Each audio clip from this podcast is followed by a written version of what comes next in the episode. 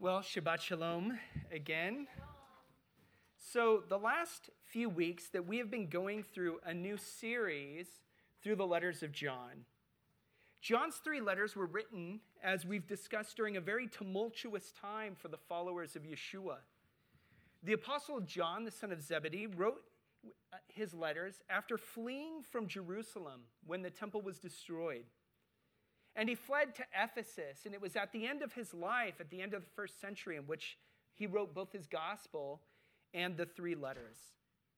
John wrote his three brief letters to address conflicting theologies and behavioral concerns that were being taught, and to bring a message of hope and encouragement. This is something that we can all relate to confusing times and the need for encouragement and hope. So, if you have your Bibles, you can follow along with me. Otherwise, I'll just be reading. This section in chapter 3 focuses on us behaving as children of God. Basically, how we should conduct our lives because of our relationship to God through Yeshua. And it begins see what love the Father has lavished on us in letting us be called God's children, for that is what we are. The reason the world does not know us is that it has not known Him. Dear friends, we are God's children now, and it has not yet been made clear that we, what we will become. We do know that when he appears, we will be like him because we will see him as he really is.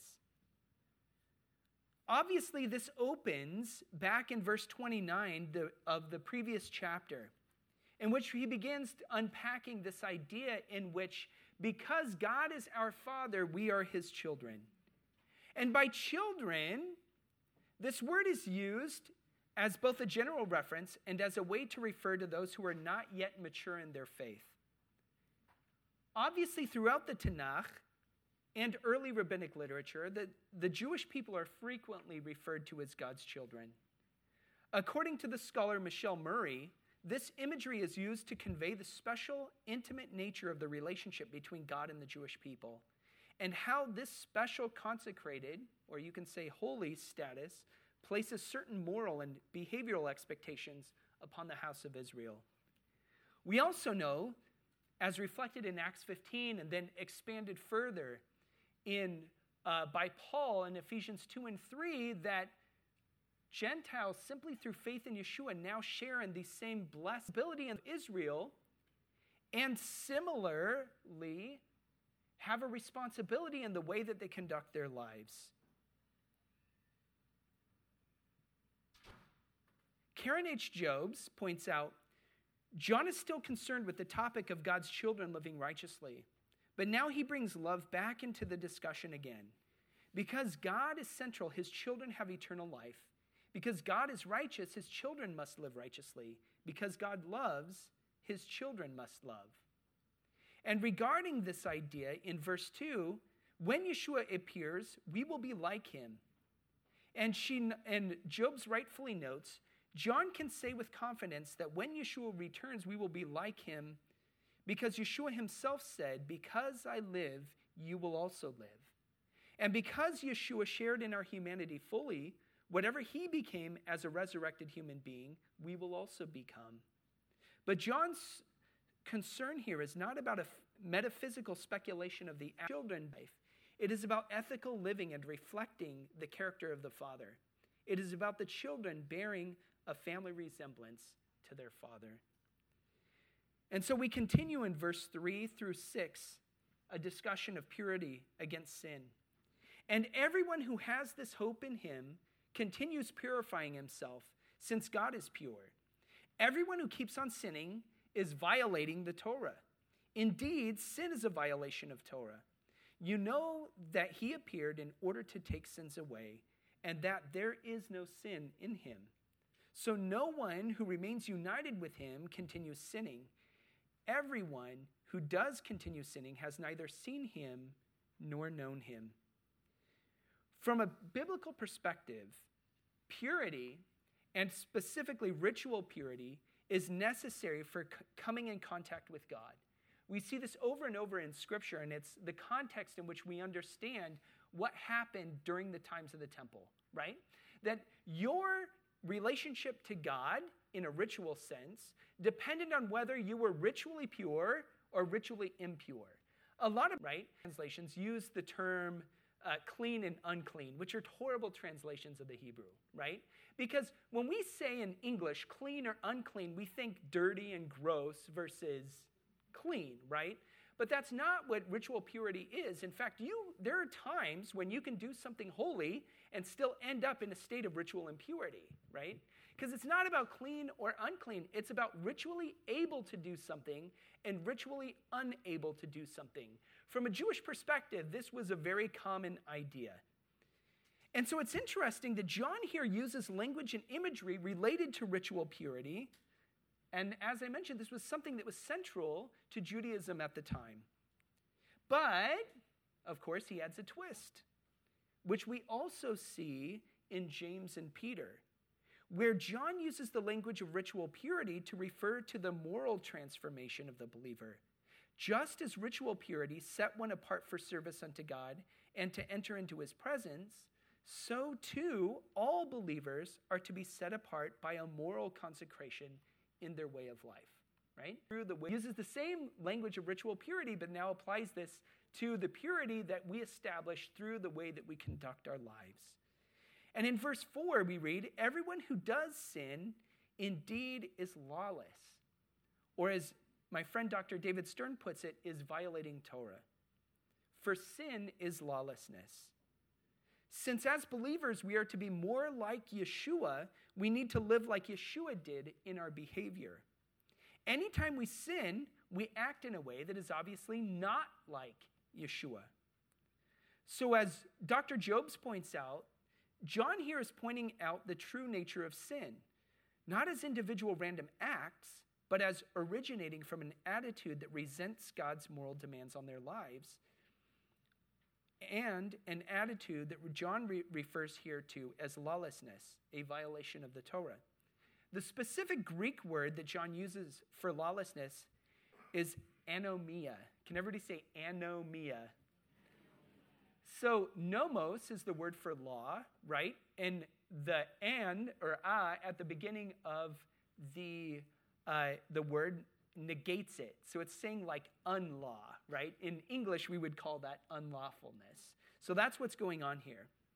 When John says that sin is anomia, he is saying more than that every sin is in some sense an infraction of Mosaic law. To be lawless does not mean simply to break the law, it means to disdain the very idea of a law which must, we must submit to. Anomia is the rejection of God's authority and the exaltation of the autonomy of the self, right? That's the word that gets used. The word is not just like general, just breaking a law. It's the idea that you disdain the, even the idea that we have a responsibility to adhere to.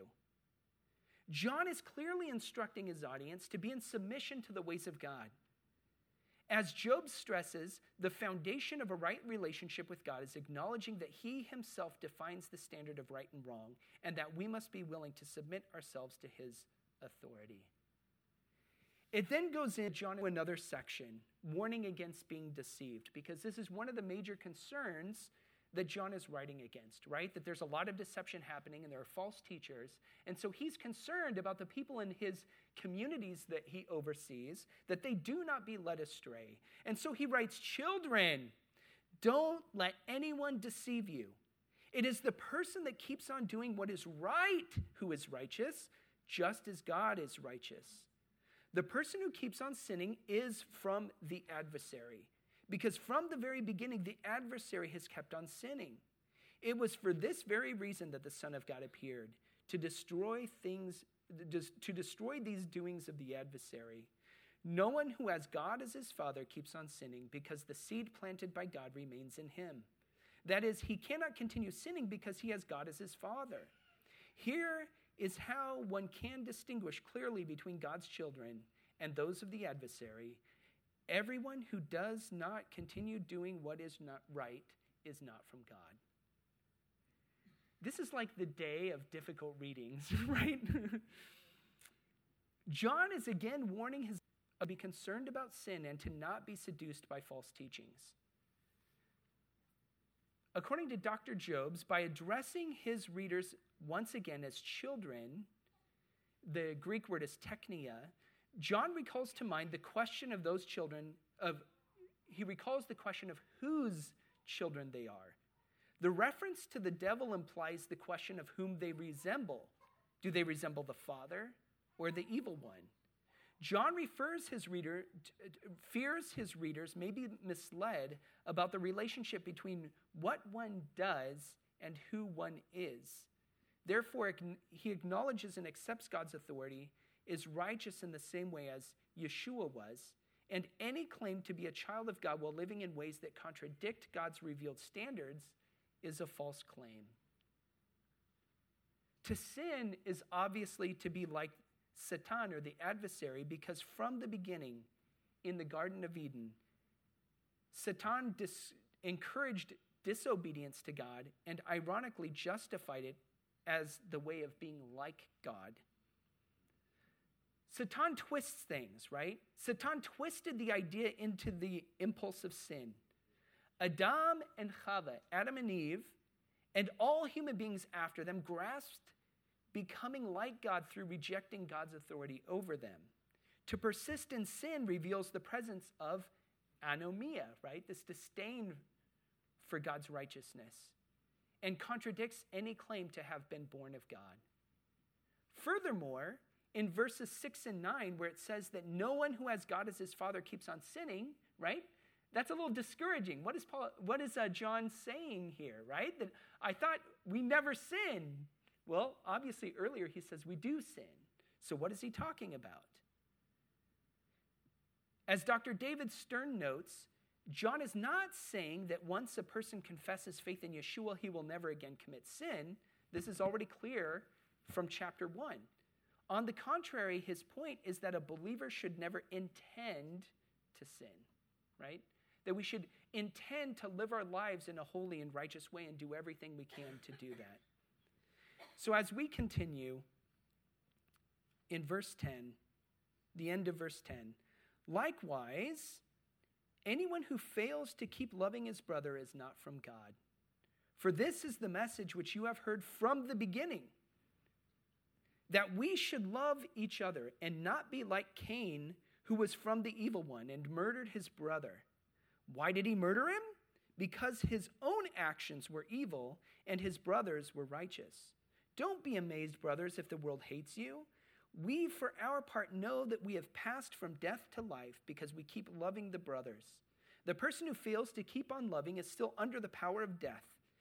Everyone who hates his brother is a murderer, and you know that no murderer has eternal life in him. Whew.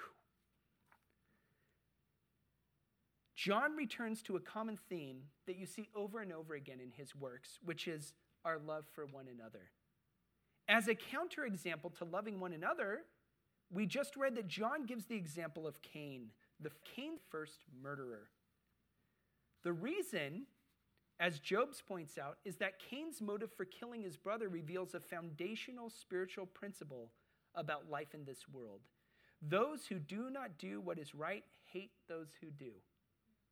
She goes on to state because Cain was the first murderer in the biblical story of humankind, in later tradition, he was known as the archetype sinner. Cain is therefore the personification of this word anomia that we were talking about earlier, a disdain for for that which is in order. In verse 13, it says, The world which is self deceived in its, uh, in its, uh, the world which is deceived represents those who try to obey God through their living by biblical values and principles. It's against those people. And verse 15, John again makes the stunning association of hate with killing. Again, a reference to Cain. This is uh, again, something that's very interesting when I was reading this morning is like, it's very sharp what he says. Everyone who hates his brother is a murderer. And you know his early murderer has eternal life in him. He's obviously connecting this back to his earlier reference to Cain. And in this context, everyone who hates their brother is like Cain, who hated his brother for living righteously before God. The association of hate with murder is embodied in the biblical notion of the idea of B'Tselem Elohim, right? Created in the image of God.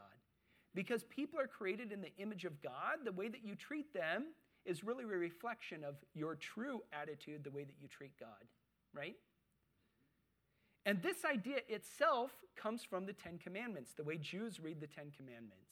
So, as all of you know, the tablets up here, that each one of these corresponds to the, the opening, right, to each one of the commandments. And the very first command in the Torah, as far as the Ten Commandments goes, according to a Jewish reckoning, because there's a Christian order and a Jewish order. In the Jewish order, what's the very first commandment? I am the Lord your God who brought you out of the land of Egypt, right? What is the one right across from it? See, there's a connection. What's the one right across from it? Lo tirtzach, you shall not murder. So as soon as you look at the tablets, the very first two things that you see is I am the Lord your God who brought you out of the land of Egypt, and you shall not murder. There's a direct connection between these two mitzvot. When you violate one, you're violating the one it's connected to. When I was reading uh, the commentaries and everything this morning, I couldn't help thinking of the wise, sagely words of Yoda in The Phantom Menace. this is one of the great Ravs who ever lived, people. Fear is the path to the dark side. For fear leads to anger, anger leads to hate, hate leads to suffering. In verse 19, he continues Here is how we will know that we are from the truth and will set our hearts at rest in his presence. 16, I skipped something. Verse 16. Let's back to that paragraph and then we'll go on. Verse 16 The way that we have come to know love is through his having laid down his life for us. And we ought to lay down our lives for our brothers. If someone has worldly possessions and sees his brother in need, yet closes his heart against him, how can he be loving God? Children, let us not love with words and talk, but with actions and reality. We've talked over and over and over again that from a biblical perspective, actions speak louder than words. You cannot say, I love God, and treat people like garbage. It doesn't work, right? Not from a biblical perspective. And even when it comes to our faith, you want to know the person who really has faith in God? It's not the person who has a big talk and makes a big deal out of making you feel bad, right? The person who has true faith, according to Scripture, is the person whose actions back up their words. Just like James said, You ask me about my faith, and I'll show you my faith by what I do.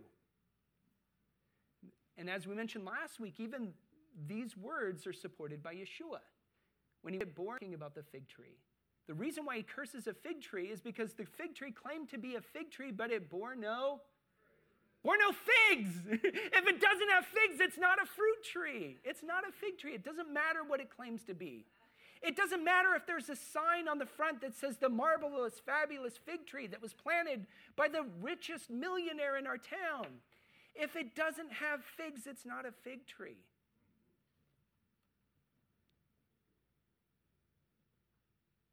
It's so important that we really get this idea that how we treat one another is a reflection not only of our, re- our true relationship to God, but it's going to affect our ability to further the work of the kingdom. Because John says elsewhere that they will know that you are really my disciples by the love that you have for who? Yourself? That you have for one another. Because that is the hardest thing to do, right? Yeshua says it's easy to love the person who loves you back. Instead, he said, pray for those who persecute you. Love your enemy. That is so hard to do, especially in a world like ours, which is being torn apart, where people are on various positions on so many things and don't want to talk to one another. We cannot be like that. It doesn't mean that you can't have opinions, but as soon as you let your opinions get in the way of something which is greater, people, please don't ever, ever, ever confuse politics with the kingdom. People do it all the time, and they assume the kingdom is embodied in a political party. It is not. It is not in a president or a king or even in a prophet. It, the sole authority of God rests on God alone. God at times uses individuals to accomplish his kingdom, but we need to always be careful that we don't confuse humanity with God. So he goes on here and he says, How can we trust that all of this will prove worthy? Like, meaning that we will be worthy in order to accomplish these things. At Rest. And he says in verse 19, Here is how we will know that we are from the truth and will set our hearts at rest in his presence. If our hearts know something against us, God is greater than our hearts and he knows everything. Dear friends, if our hearts know nothing against us, we have confidence in approaching God. Then whatever we ask for, we receive from him because we are obeying his commands and doing the things that pleases him. John is encouraging his readers of the assurance of their good standing with God. As long as they are faithful and live righteously, they can be assured of their relationship.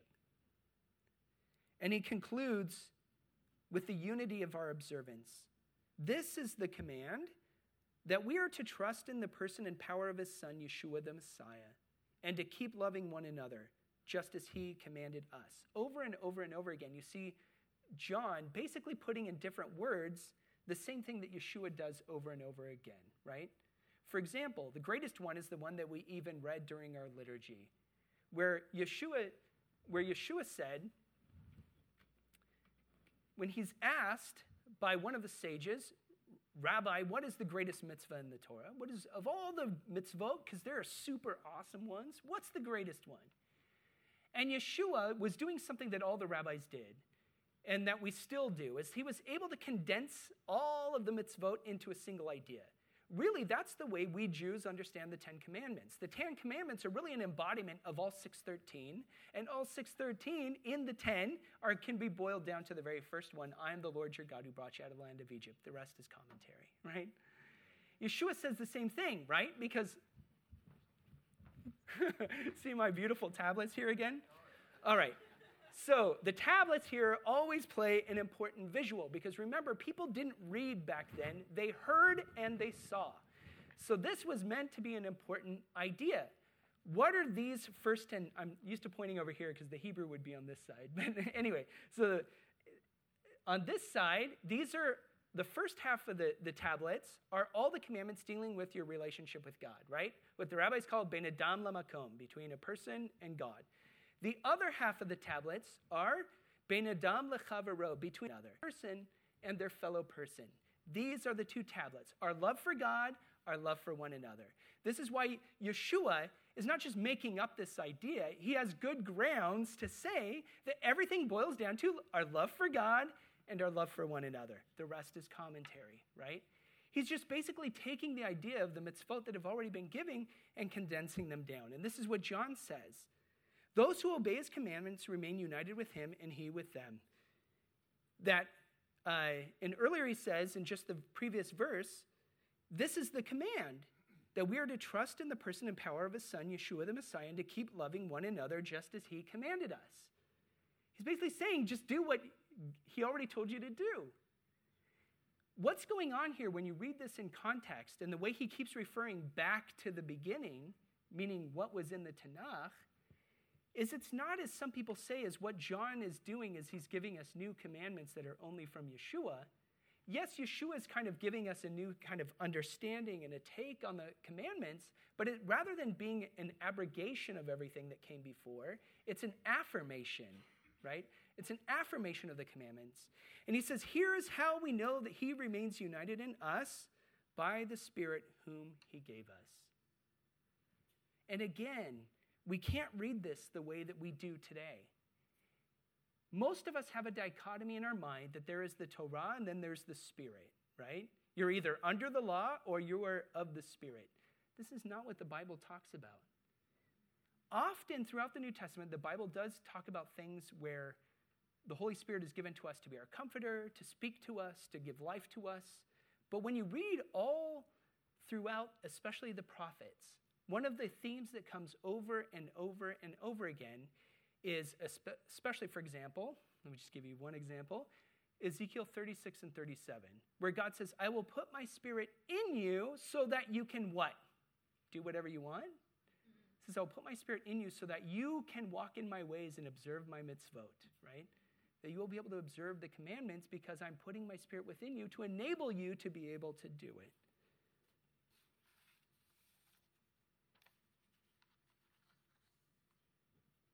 There's a lot that's in the letters of John, which I rushed through since the service was going a little longer today. But what's important is we really grasp the idea of having a strong faith. To be people who don't just show up once a week, we punch our spiritual time clock, and then we go to, about our business in the rest of the week. Instead, we understand that the reason why we come here is in order to go back out there, to do the work of the kingdom, right? To prepare the way of the return of Mashiach. To be the extension of Messiah in the world around us, to be his hands, his feet, his ears, his eyes, his heart. To love those who at times it's difficult to love. To be in relationship with those who it's difficult to be in relationship with to reach out to those on the fringes of society. That we need to do our best, as John over and over and over again warns us, to avoid sin. To not let our lives be learn by what we want to do, instead be governed by what we should do. And to live a life of spiritual maturity.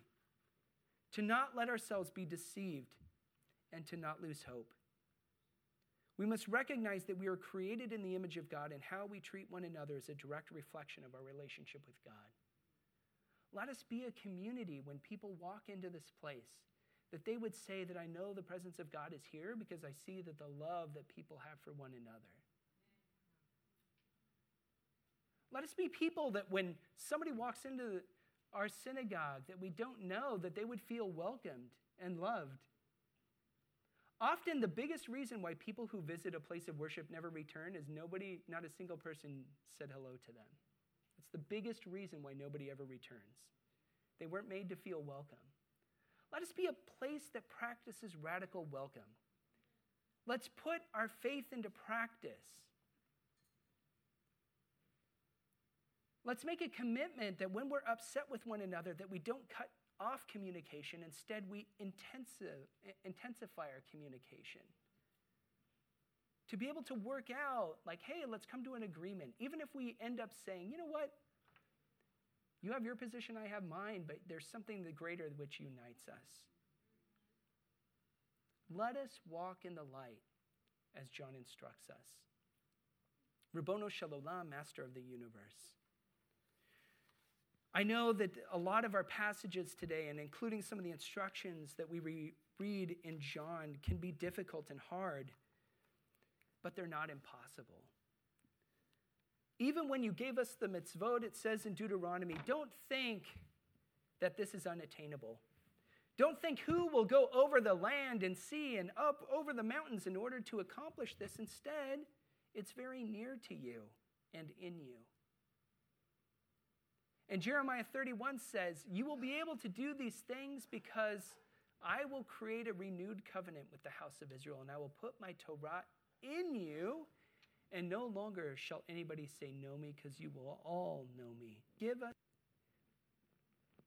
You promised us, God, that we would be able to walk in your ways. So give us through your Ruach, through your Spirit, the ability to be able to do that, to be able to live righteously and justly that you would be reflected in the way that we treat one another, that you would be exalted in our relationships, in our friendships, in our marriages, in our workplace. Everything that we do, that we would do it for the purpose of the kingdom. As the saying goes, that often we can do more for the kingdom with actions rather than words. Sometimes we just need to live the gospel. And I pray that we would do that. That your Torah through the living Torah would be made alive in us and through us. And that with your help, we can change the world. If 12 Jews turned the world upside down at one time, I believe we can do it again. And now we have even more followers than just the original 12 and, and their extended disciples. Let us pursue the path of righteousness and peace and to walk in the light with your help. In the name of Yeshua, amen. Excellent. Please rise.